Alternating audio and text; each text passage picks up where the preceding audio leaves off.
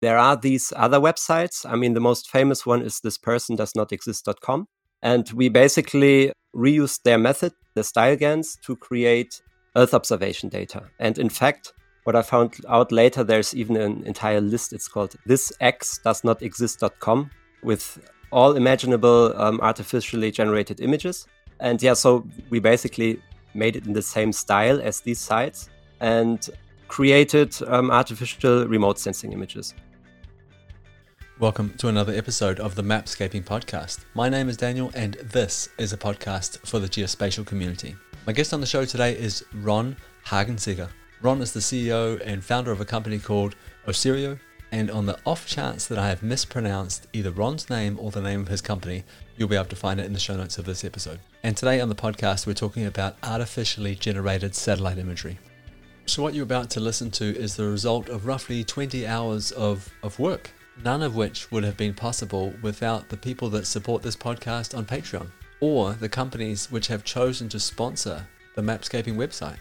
Because at the end of the day, no matter how much I enjoy doing this, if I can't find a way of making this podcast sustainable, then I, I simply can't keep doing this podcast.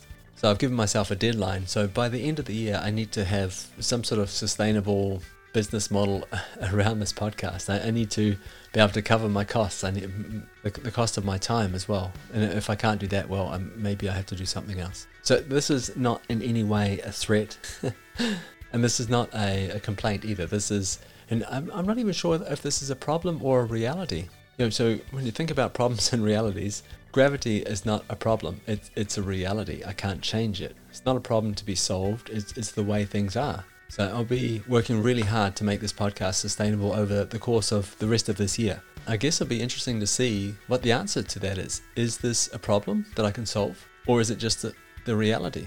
I'll, I'll keep you up to date on that and let you know how I'm doing with that from, from time to time. Okay, let's get into the episode. Hi, Ron. Welcome to the podcast.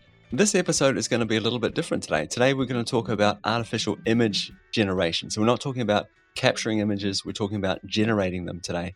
And yeah, I, am super excited because the, the, this idea of fake satellite imagery, I find it absolutely fascinating. Before we get into the topic, can you just introduce yourself to the audience, please? Perhaps let us know who you are, where you're working at the moment, and, and how you got involved in, in geospatial. Yeah, sure. Hi, Daniel. My name is Ron, as you mentioned. I'm the founder and CEO of Osirio, a small company specialized in AI and um, Earth observation. My background is that of a geographer. I found an indirect way into remote sensing while in my studies for my bachelor's for geography, where I got more and more interested in, you know, data heavy topics. Originally, it was like geomarketing and data mining. And then the way in Germany, basically, because it's so split, the social sciences and the more physical sciences, I just naturally via the methods found the way into remote sensing, which I followed. In the end, I did my PhD on deforestation in the Amazon, did a lot of land cover mapping and all these conventional topics, but uh, got also more and more interested over the years into, as we will talk later, uh, experimental applications. So you, you mentioned geomarketing there. Could, could you just explain to me what, what that is? What, what is geomarketing for you? geomarketing. Okay. Now, this was uh, more than 10 years back, a small seminar study, right? Um, it was just about, you know, segmenting customers, clients, etc. has nothing to do with remote sensing at all. But there were these methods like clustering, k-means, and all these, you know, old school data mining methods. And this was interesting to me. And uh, following with remote sensing, it's like a straight line of classifiers, etc., going towards uh, neural networks and artificial I mean, generative methods in the end. Wow, so that's an interesting way of describing it, like a, a straight line from these classical methods moving towards artificial intelligence and uh, something called generative adversarial networks, which is what we're going to be talking about in just a second. The way I found you, or the, the way we connected, was I I came across a website, and this website is called thiscitydoesnotexist.com. And not very much information there if the listeners go to this link. But what you see is every time you refresh the page, you get a new fake satellite image. Would you mind telling me all about this particular project and then perhaps we can move on and talk about how, how you created it?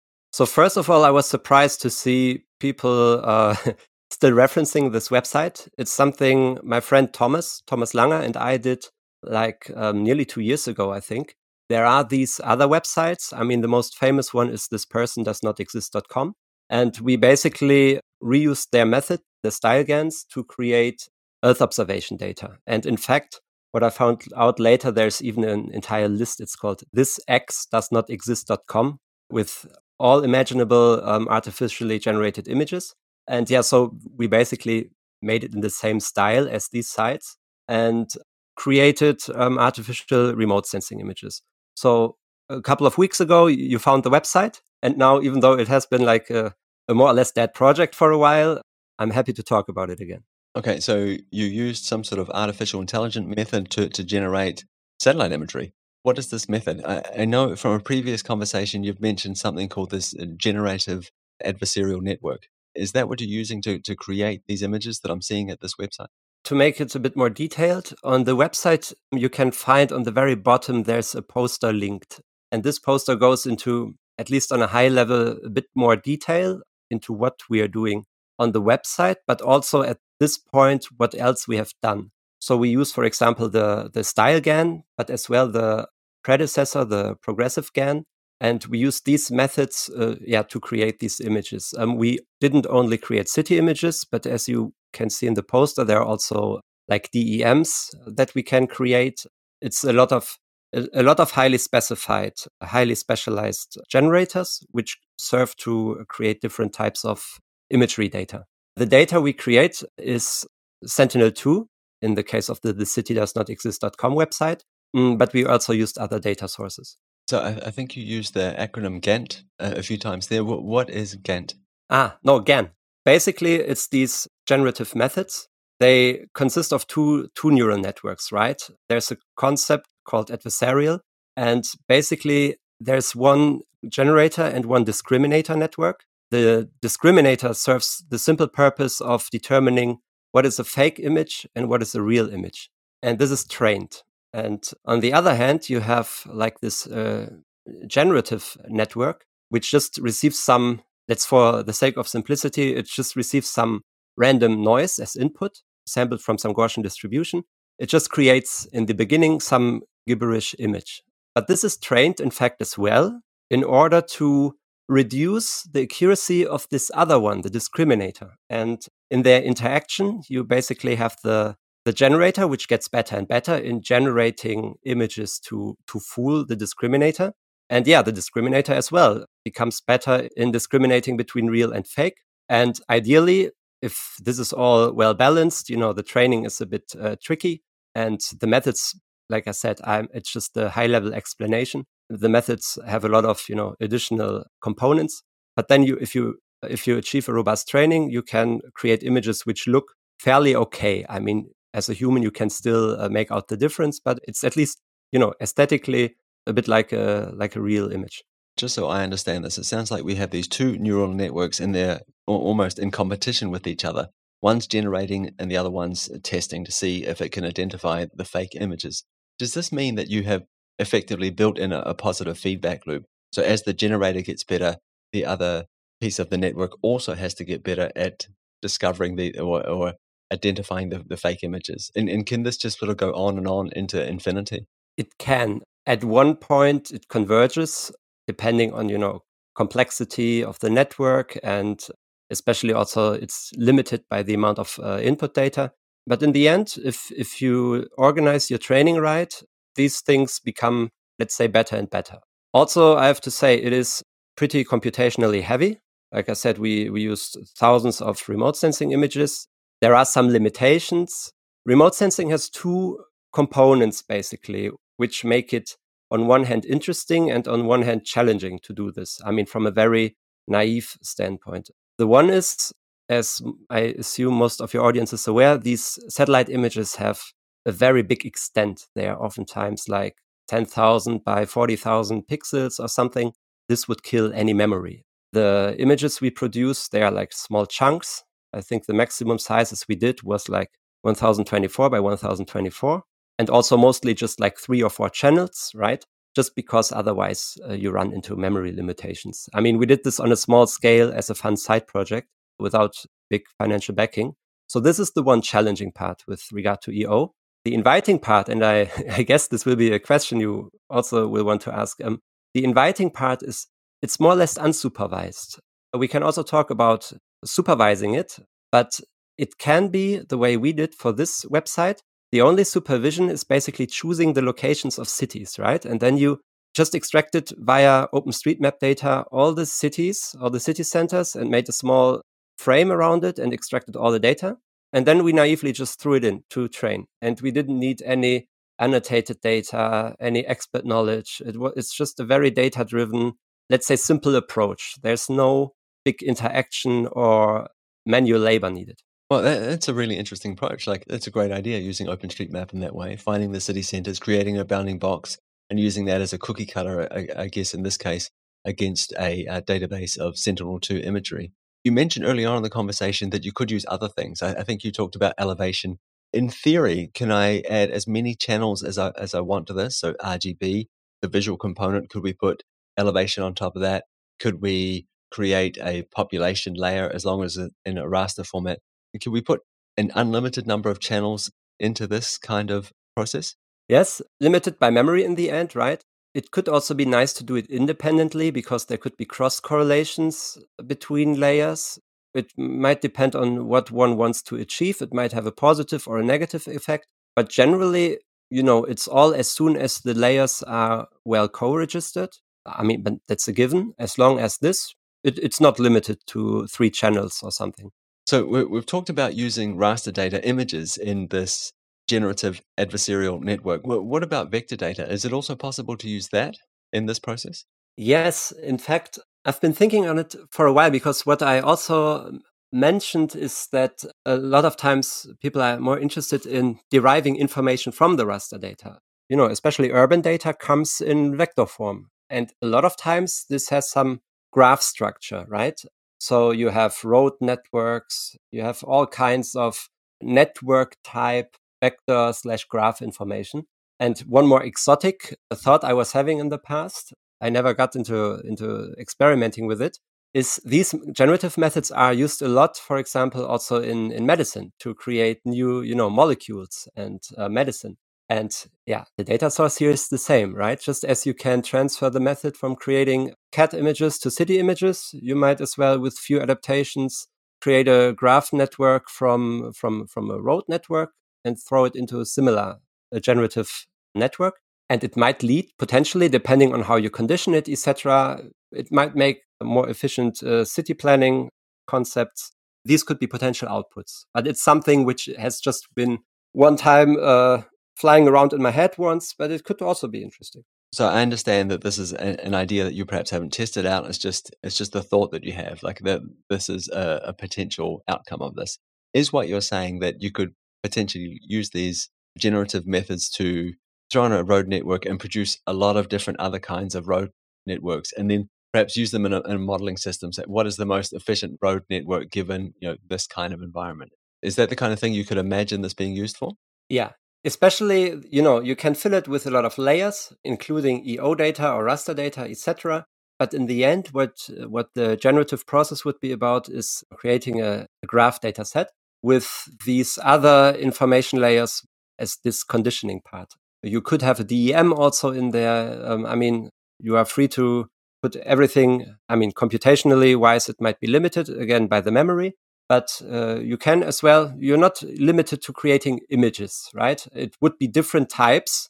You obviously wouldn't use a StyleGAN but there will be highly specific methods um, from this part of generative ai and you can create let's say geospatial data vector data as well with it. That is really interesting. I appreciate you for, for sharing that thought with us.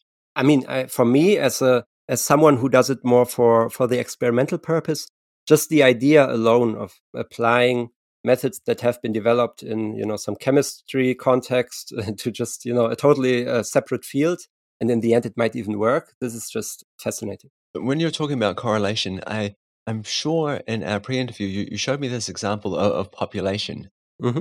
do you think you could walk us through what was happening in that example basically we did another so the city does not exist was uh, one instance of the fun work with GANs we did. Basically, we did it without, yeah, we did it with, with fun, but without funding. We basically had just the idea of, as I said, we can easily extract a lot of EO data and make some uh, some images with it.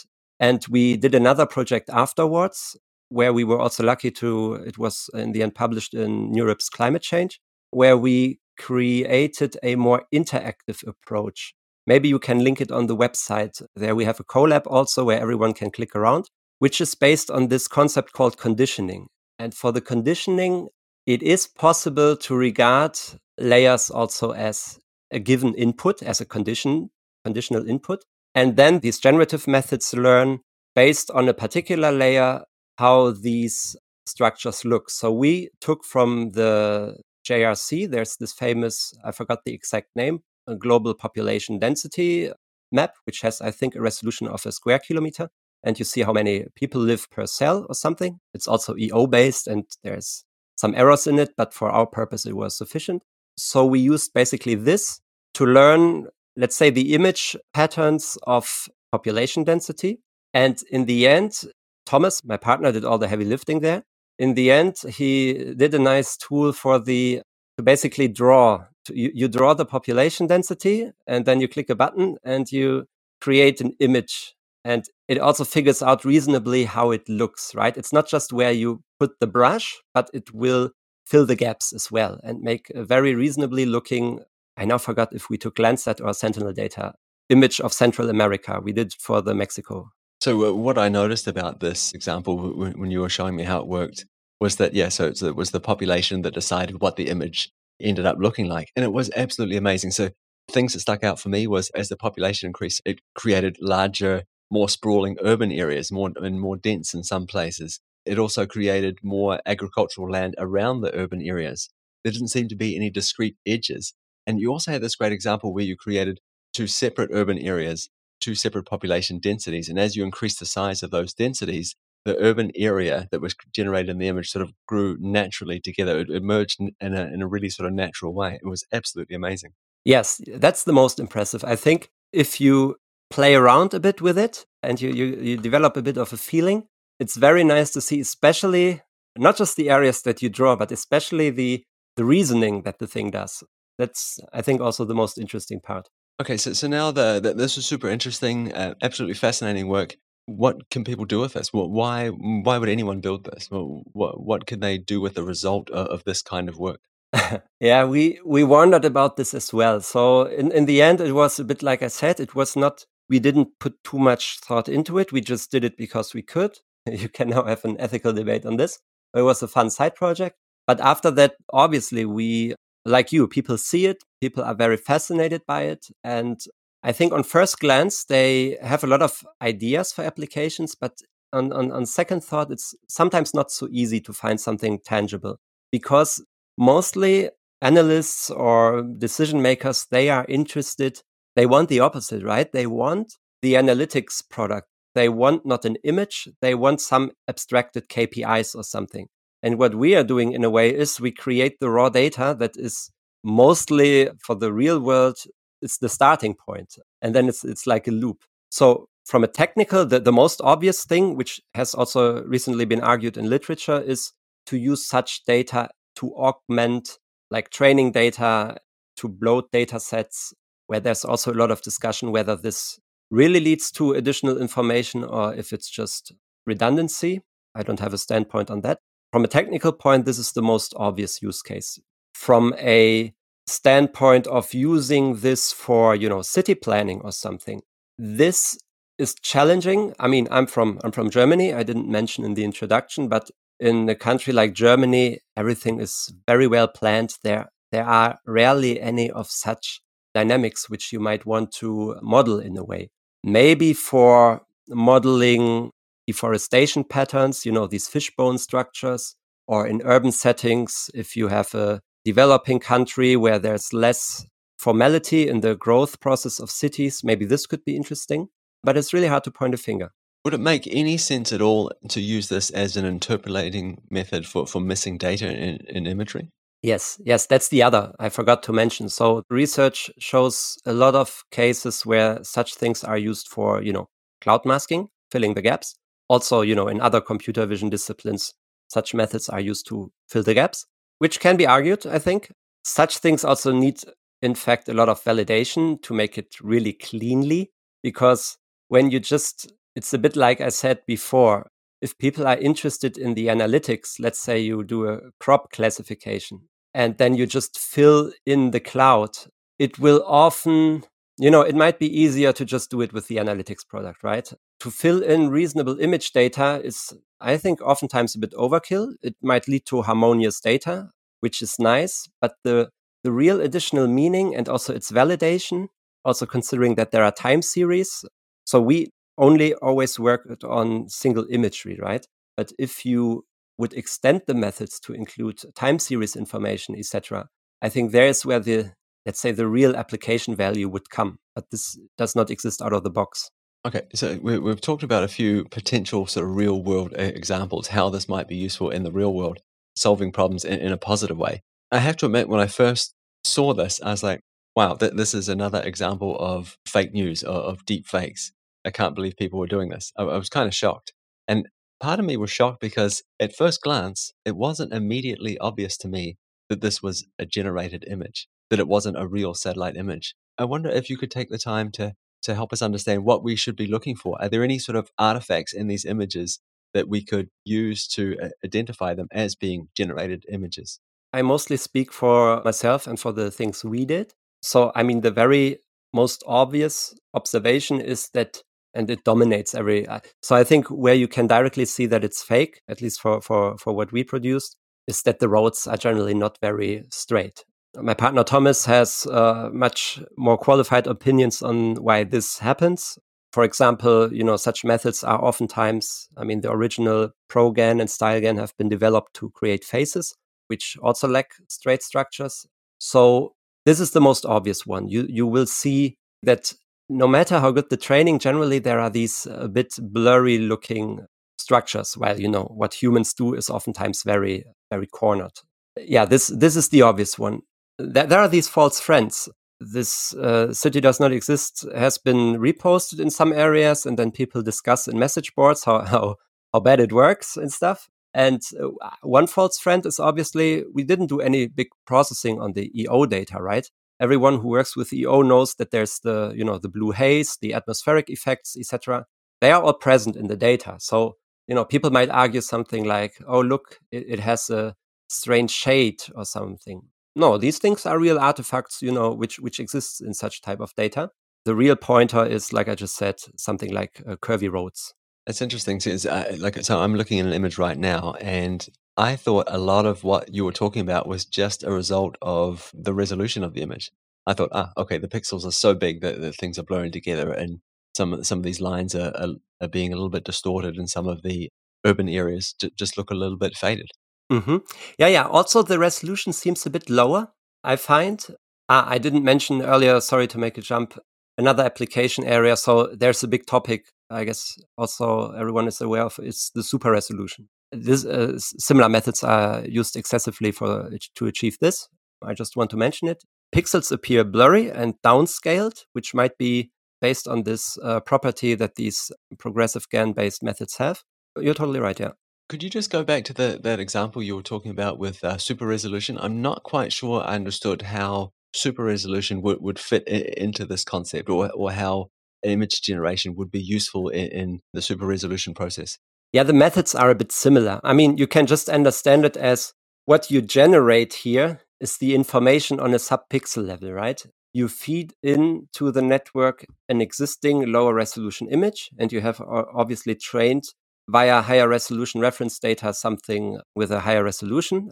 And then what these generative methods create is like higher resolution pixels based on the correlations of the existing data sets of varying resolution. Was this clear enough? Yeah, I, I think so. So it sounded like you said on one side of the algorithm, again, if we divide it up in two, we have lower resolution pixels and we say, please, this is what we have, but it needs to look like that. So may, maybe you take a high resolution image and downgrade it and say, okay, this downgraded image, make it look like that high resolution image. And if it gets it right, then it's acceptable. Then the algorithm has succeeded. Am I on the right path? Yes. I, ideally, you have like two different sensors or something, one with a high resolution and one with a lower resolution. Then you train the lower resolution generative process to achieve images which resemble the higher resolution one. And in the end, if you have this model, ideally you can ignore all the high resolution data and you directly upgrade your lower resolution data. I mean, there are a lot of discussions about accuracy and false correlations there and whatever might go wrong, but this is technically how how the approach would look like. That is really interesting, and that is a great example. Thanks very much for that. I appreciate that. So I, I want to stick with this idea of deepfakes and fake news. I think over the last few weeks, with the recent outbreak of war in the, in Ukraine, we've realized how, how quickly media spreads. Uh, it spreads really fast, and we can't put the genie back in the bottle. We've seen some pretty horrific scenes in, in terms of wildfires, and, and I want to use wildfires as a bit of an example to help sort of people understand how perhaps we could connect the, this idea of media deepfakes and a natural disaster. So I'm wondering if I had a, lots of scenes of wildfires, so with a very obvious uh, uh, particular feature in them, like a wildfire, could I create a bunch of fake imagery that also had wildfires in it? Would that be the result? Yes. You, you can definitely, there are these, I mean, there's this concept called style transfer, and images are being merged and blended, and components of one image get overlaid into another, and it all looks very scarily realistic. I'm not talking about EO. There might be papers on that, could be, but in, you know, just changing the color of a car or doing this thing. Ah, in EO, I saw it basically with uh, changing the season. You know, you have a summer re-image and then you put snow on it. You could as well, you know, put a uh, put smoke into it. This all can be done if you have a good data set. I think this is always the condition, and then you can do a lot of these these shady things. Let's call it like this. On the other hand, I feel first when people talked about exactly this, like they saw you can create these artificial cityscapes, you talk to people about it, and I mean, it's not EO people, it's generally like the average person who's not in contact with such data, he will he will find it scary in a way. I think the reaction of a of a you know EO expert is like, yeah, obviously I know the source of the data. I directly see everything that's wrong there. But when you mentioned this genie, put back the genie in the bottle, that's the thing, right? You can easily distribute these fake looking images and they develop a story on their own. And before anything gets corrected, you just don't uh, get the real version out. And in the meantime, everyone uses an image uh, in the way they want. Yet, regarding generative methods, I feel the, the way least effort way is to just take images out of context. I think a lot of just the basic reflection on where an image is taken at one point, it's, it's not there. If you publish it as a JPEG on some website, in some newspaper article, totally out of context, a real image, there's already a lot of danger in it, right? Yeah, I think that's a really good point. That, that if we think about this as a threat, then, then obviously the threat is already here because any image we take out of context can be used in a, in a manner that, that it wasn't intended to be used in. We don't necessarily have to be talking about Earth observation imagery, and we definitely don't need to create or generate images via these methods that we're talking about in, in order to, to do these kinds of, of devious things. I, I think that that was your point. Yes. I just saw it recently just because of Ukraine, I mean, it's the it's the elephant in the room, right?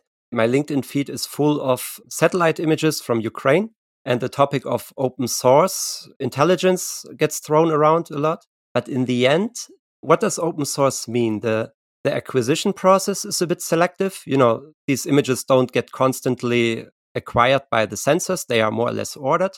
Then images are published also selectively, and it's not like there's a very free transparent archive of images. I mean, aside from the lower resolution ones by ESA and NASA, but for the very high ones, there's just from the from the point of distribution already, there's a lot of things where one needs to, you know, step a bit back and think of, oh, is this really is this really based on an unbiased, you know, speaking as a scientist, of an unbiased sample of all the images which might have been acquired? Uh, there's always these tendencies. And these tendencies, now that we're here, um, you will it is hard to train a generative method because you need so much data, obviously, on these proprietary data sets, right? If one would want to do something controversial with very high resolution data, one would need a lot of, let's say, controversial input because the AI is generally also not magic. It will require a lot of this material with this uh, certain property. And I think at this point already would be a blocker for, you know, let's say the the average bored EO scientist to to make a fun story because there you need real intention, potentially real money to to achieve something. I think. Right at the start of the conversation, you talked about this algorithm, this method consisting of two separate neural networks in competition with each other. The side of the algorithm, that n- neural network that is trying to decide whether an image is fake or not, could we take something like that and, and use it to detect fake imagery elsewhere? Would it work in combination with any sort of image source, or does it have to be from the image source coming from the generative side of, of the algorithm? does that make sense? Yeah. There's a lot of discussion in AI overall about this concept of transferability. And it shows that, in fact, a lot of things are easily transferable in a way, but they still always will need some form of adaptation. I mean, it's just something where you could also have multiple detectors, you know, based on the different sensors which exist, which have all been trained on a variety of potential fakes. This is definitely realistic. It's just that it's also something that cannot be achieved out of the box very easily. It just would require a lot of man hours put into it. But this is something which I think as well would be highly useful. I mean, from a also if you have now all these investigative data driven journalists, this could be a very relevant tool to develop, I think, to ensure the I say the integrity of the imagery. So eh, I think it's time in the conversation now to, to look out into the future and, and ask the question, well, where is this kind of stuff going? We talked a little bit about some of the practical applications for this. And you were saying that it was hard to find practical applications.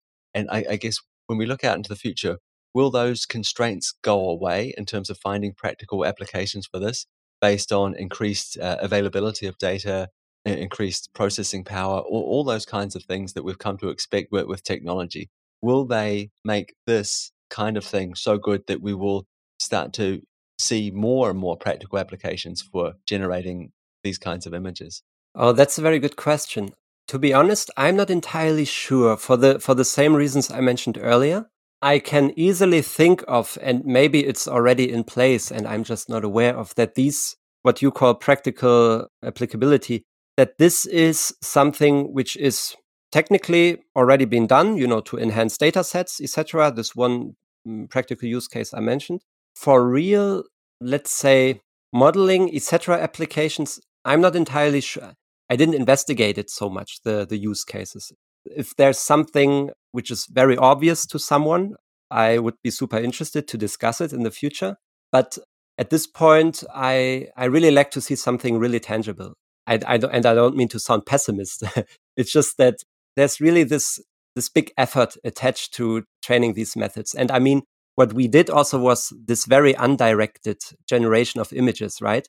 As soon as you create a certain environment, like for super resolution and for other methods, yes, there, there definitely are and seem to be application areas. But uh, regarding this just, you know, image generation, more or less from scratch for like the sake of art or whatever uh, you might want to call it, I think there are some exotic cases. I think Bengio was it, one of the AI I think it was him, Fathers, he talked about using this for communication, basically for making people more sensitive, not with regard to EO, but you know, if you see how your house is flooded in, in a photo, you might become more aware of not building next to a river, something like this. Things like this can and have been done by this uh, FDL, for example.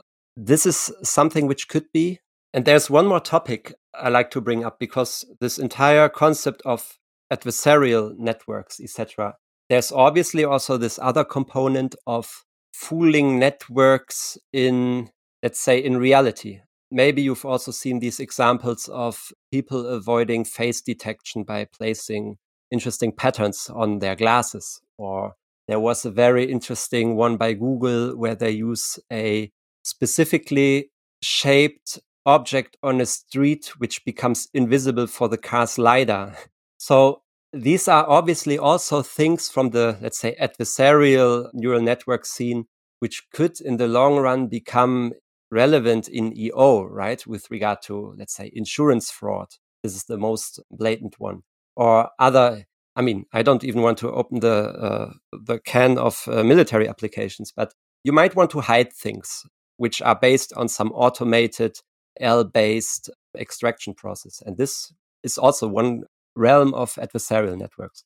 Okay, so so what you're saying here is this adversarial network could figure out the blind spots in another algorithm, which is super interesting in a time where we are creating way more information, especially when we think about Earth observation data, than a human could, could ever look at. There's so much coming down from space on a, on a daily basis. The vast majority of it will, will never be seen by human eyes. So it's algorithms that are looking at that. And so, in your example there, adversarial networks will become more interesting because they will figure out the blind spots in these other algorithms. At least that, that's what I'm hearing you say. Yes, you, you, you hit it on the head. It's basically exactly that. I don't want to call it the problem, but you know, algorithms are put on satellites, right? To I mean, in the in the in the ideal case, you get rid of the data before any human sees it. To you know, um, for latency reasons, you do the on-edge land cover mapping in space. You only send down the analytics product, and you totally rely on the ML algorithm. And there already the you know the problem starts. It will be very hard in the future. You know, I'm now talking some sci-fi scenario here, but it will be very hard to point a finger at where did something go wrong if basically the data amounts that are gathered on edge are so big that they are not communicated anymore and you totally rely on the ml and if this ml can be fooled then the fun starts so objects features in the landscape would essentially be invisible something like this this is sci-fi what i'm talking about but because you mentioned this fewer and fewer i mean in comparison I would say if you would have a graph of like the percentage of EO data that human eye looks on, it will become lower and lower. On the other hand, the, the amount of data that is generated overall, it will become bigger and bigger. So in the end, it's just a super small fraction where there's any, you know, sanity checking done by a human on the data. And so the, the dependence on the ML to work in a robust way. Um, so there's this call, whole topic called robustness and trustworthiness is, is a very big one. And there's definitely some papers from other domains which look into this, which are, you know, might be, might find applications in EO. Well, Ron, you've given us a lot to think about, and I, I, really appreciate your time. I think you've done a brilliant job of slowly and surely walking us through this topic from, from end to end. Thank you so much for that. Really appreciate it. I'm sure there's a bunch of people out there that are listening to this and thinking, wow, how, how can I carry on this conversation? How, how can I reach out to Ron? I know that's the case. how can these people do that? Where, where can they go to connect with you? Yes, sure. First, let me again thank uh, thank Thomas Lange, my my colleague with whom I've been doing most of this. I'm not so present at social media overall. Um, you can find via my name me on LinkedIn. You can also, I would be super happy if you drop a mail, ron at osir.io. On the other hand, yeah, the easiest would be just go on this citydoesnotexist.com website. On the bottom, you will find this poster. You will find contact info there. And also, uh, Daniel, it would be nice if you can link this Colab notebook because I think this is the most fun thing to play with overall. Yeah, I, I definitely will. I'll gather those links off you and they'll be available to the listeners in the, in the show notes of this podcast episode. Great. Thanks again for your time, Ron. It was great talking with you. Thank you too. Thanks a lot. So I really hope you enjoyed that episode with Ron. As always, there will be a bunch of links in the show notes of this episode to help you catch up with Ron, to connect with him. I'll be linking out to This City Does Not Exist, and also the other website that Ron mentioned, This X Does Not Exist. So this is a collection of some really interesting examples of, of fake imagery. Uh, as Ron mentioned during the episode, the f- most famous of this is probably This Person Does Not Exist. It's well worth going along to this website and checking it out and just seeing what is possible and how far these algorithms have come. So during the conversation, Ron mentioned a few topics that we've covered before in the podcast. One of them was super resolution. If that's something you're interested in and haven't yet heard that episode, go scroll back through your podcast player and look for an episode called Super Resolution Smarter Upsampling. Ron also talked about open source intelligence. So this is, of course, particularly interesting given the, the, the war in Ukraine at the moment and some of the information we're seeing coming out of that. And if that's something you would like to know more about, there's an episode called The Role of Geospatial in Open Source Intelligence. And I, I think that that's well worth well worth checking out. So right at the start of this episode, I mentioned that I've given myself a year now, or to the end of this year, to try and make this podcast sustainable. If you want to help with that, if you want to be part of that, uh, firstly, I'd really appreciate it. And secondly, the place to go is mapscaping.com. There'll be a link to where you can support this podcast on Patreon. And if you're a business or organization, there will be a little bit more information about how you can support the, the Mapscaping website. And if you're sitting out there with a great idea about how I can make this podcast sustainable, I, I would love to hear from you. just reach out to me on Twitter. You can find me at Mapscaping, and there'll also be links to my LinkedIn profile in the show notes of this episode, or just go to mapscaping.com. There's email addresses there, there's contact forms. You can you can get a hold of me there. I, I'd really appreciate some help with this. Okay, thanks very much for listening all the way to the end. I really appreciate it. I'll see you again next week. Bye.